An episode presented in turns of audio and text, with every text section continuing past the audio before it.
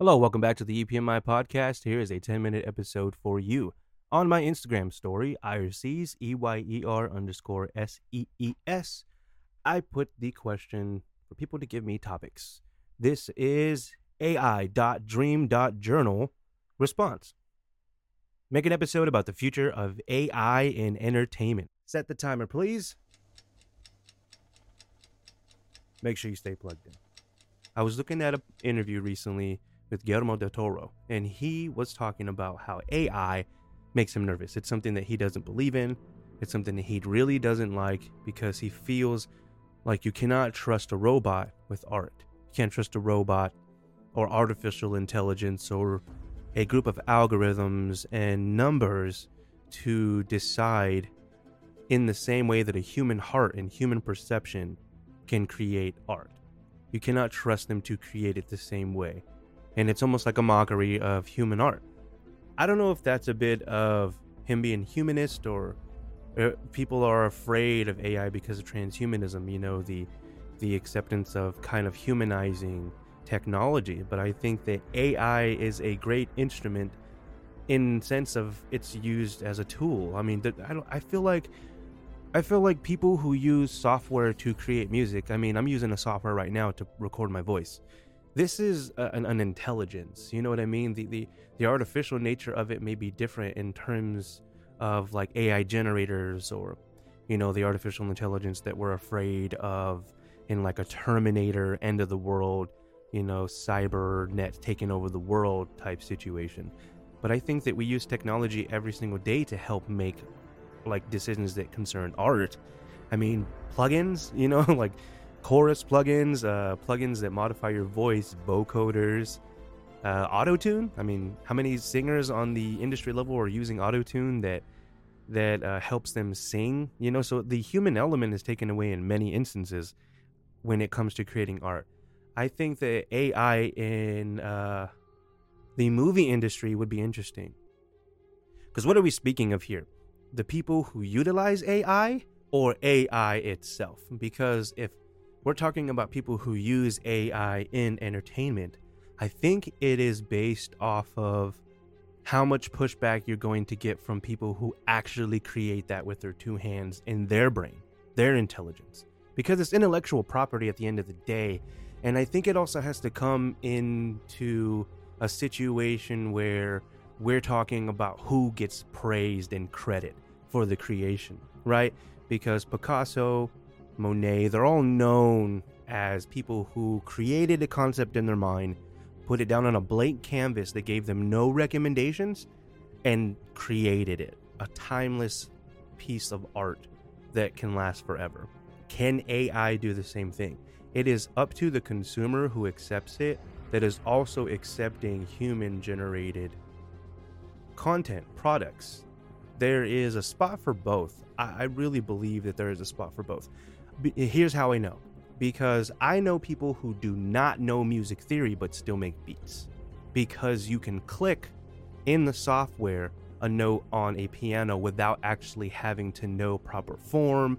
The uh, the actual set of notes that you're playing the key the arpeggios that you have to create the the, the ascending and descending notes there's there is almost little to no knowledge there of how to play it with your own fingers, but yet you can click on a mouse pad and you can click on your touchpad on your laptop or computer and you can create the same music that somebody who does have that knowledge can create.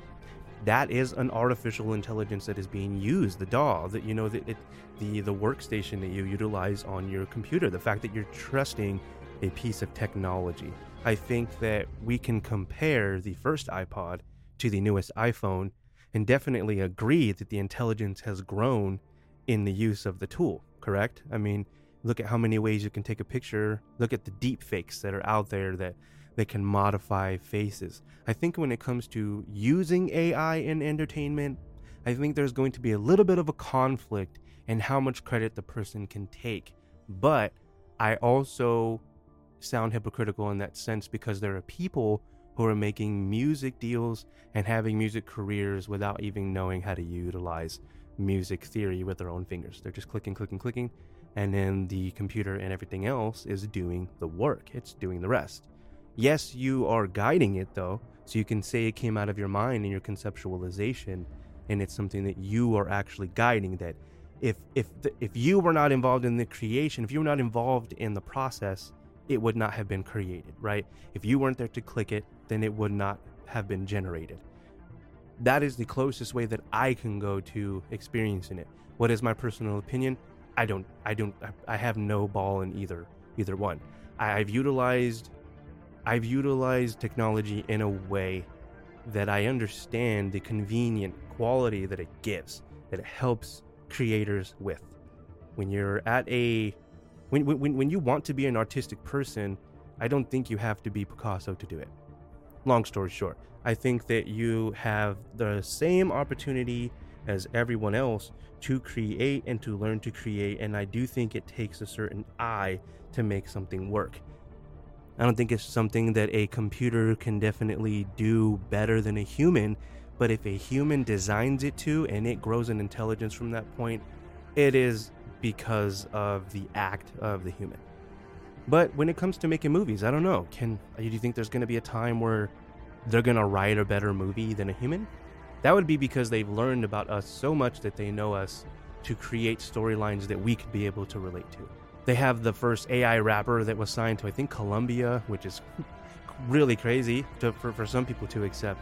The, the music is is like it's actually pretty solid if you give if you give it a chance it's just weird to see because we're used to doing the praise and credit thing, you know? Like Iggy, it, let, let, me let me bring it down to people who listen to music. So Iggy Azalea, she was rapping T.I.'s lyrics for the beginning portion of her career in the industry.